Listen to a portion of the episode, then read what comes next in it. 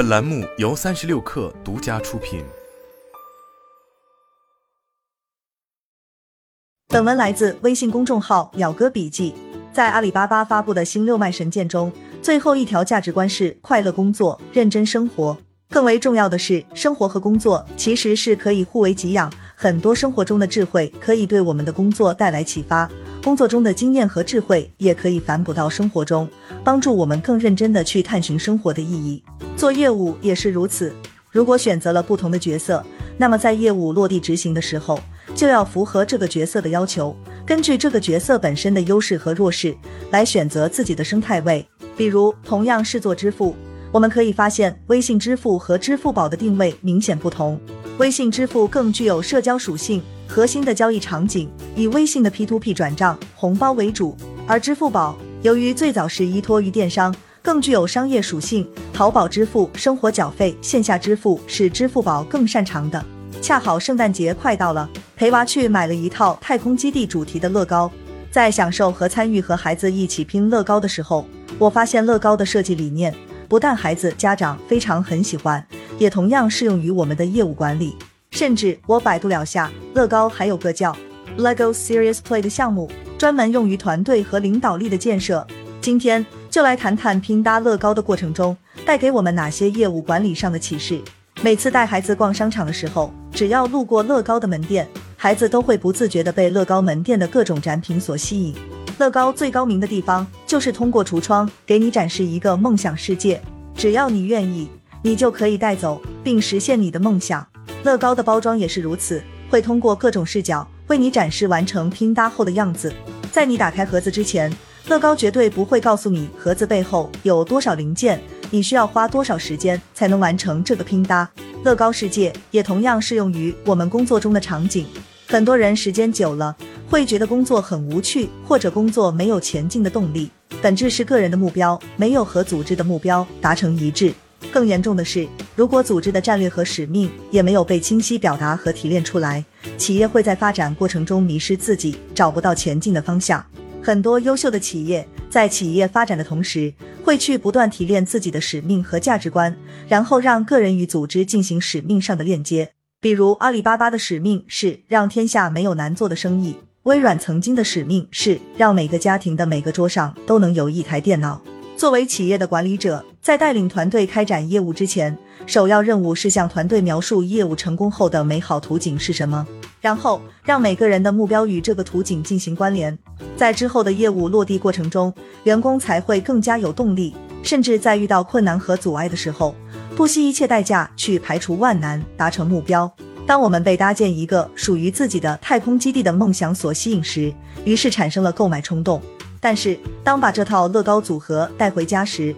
该如何开始我们的搭建工作呢？不要急，乐高早就把可能遇到的困难想到了。拆开包装，会发现乐高已经把所有的零件分成了七份，并附带三份搭建指导手册。只要我们按照手册的内容，拆开编号一的包装，开始搭建即可。梦想虽然很美好，但是拆开包装，会发现至少要花三至四个小时的时间，才能完成这项艰巨的拼搭工作。在实际业务管理的时候也会如此。比如，我们今年要实现一百亿的销售目标，比去年翻三倍。当业务目标定好以后，如何实现呢？同样需要我们基于这个总体目标进行拆解。目标可以根据产品线来拆解，也可以按照区域来拆解。如果你开发的是一个 APP 产品，还可以按用户的生命周期来进行目标拆解，比如新用户带来的销售金额、老用户复购带来的销售金额等。有了目标拆解后，才有了管理动作上的抓手，指导我们可以去努力的方向。在完成目标拆解后，就可以梳理各个子目标的业务策略，就像乐高提供一个搭建手册一样，我们业务的搭建手册就是我们的业务流程。比如，如果你是做二 B 的业务，最可能的业务流程一般包括从营销获取 leads 到 lead 转化复购的过程。梳理完核心业务流程，就知道在每个阶段要完成的关键里程碑。以及核心 KPI 了。这里对二 B 业务来说，就是 leads 线索转化率以及用户续费率。如果是二 C 的消费者业务，如果目标是提升 APP 的活跃，那么核心的业务流程可能是从外部引流 APP 下载到注册激活转化。进而围绕这个二 C 的业务流程，我们就容易通过追踪关键指标来动态管理和监测业务的进展。乐高最大的乐趣就是和你的家人或朋友一起去挑战完成整个拼搭的工作。可是，在拼搭的时候，大家需要有比较明确的分工，否则面对很多零件、众多步骤，就容易产生冲突和不协调的地方。我和孩子、孩子的妈妈在这个搭建过程中会扮演不同的角色。孩子扮演工程师，完成具体的搭建工作；妈妈扮演的建筑师，为孩子提供乐高搭建手册，并监督孩子按照手册来完成搭建。而我则扮演咨询顾问。孩子在拼搭的时候，如果遇到困难，比如找不到某个零件，或者某个零件不太好安装的时候，我会提供援手。在实际业务管理的时候，我们也需要思考，在这个团队中，谁是建筑师，谁是建筑工，而谁又是咨询师的角色。业务管理者作为业务的一号位，通常需要向团队传达业务目标。更关键的是要让团队理解我们为什么要设置这个目标，以及如何策略性的达成这个目标，进而追过程拿结果。有时候，尤其在开展一项新业务或者有挑战性的业务的时候，我们也需要借助外部专家的力量来作为我们的顾问，帮助我们梳理核心业务，并随时给我们提供指导。最后。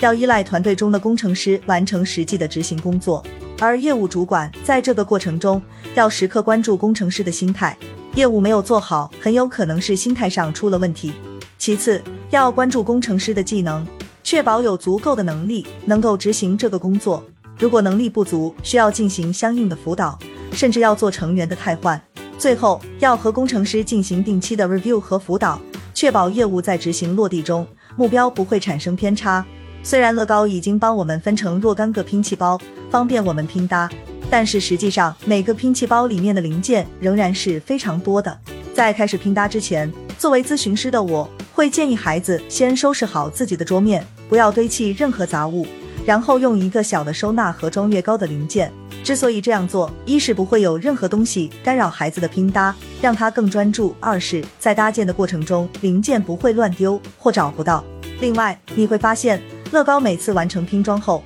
还会有一些多余的小零件。实际上，乐高刻意设计了这种冗余性，确保在拼搭过程中，即使一些小零件遗失，你仍然可以使用备用的零件来完成相应的拼搭。同样道理，在企业中，当我们在完成一项目标的时候，也需要考虑完成这个工作需要哪些资源保障。这里提到的资源保障，不仅包括财务预算、人力，还包括需要搭建哪些产品能力、数据平台以及风控策略等。尤其是在业务执行过程中，我们需要搭建一个科学的业务仪表盘。就好比开车的时候，我们需要有仪表盘，知道我们的车速、油箱还有多少油，以及车况状态如何。在业务执行中，我们也需要在一开始就搭建好业务仪表盘。通常需要包括以下三张业务数据表：目标进展，反映核心业绩指标的进展以及变化趋势；过程指标，反映关键过程指标的进展及变化趋势。抓好关键过程指标，才能有效指导业务拿到结果。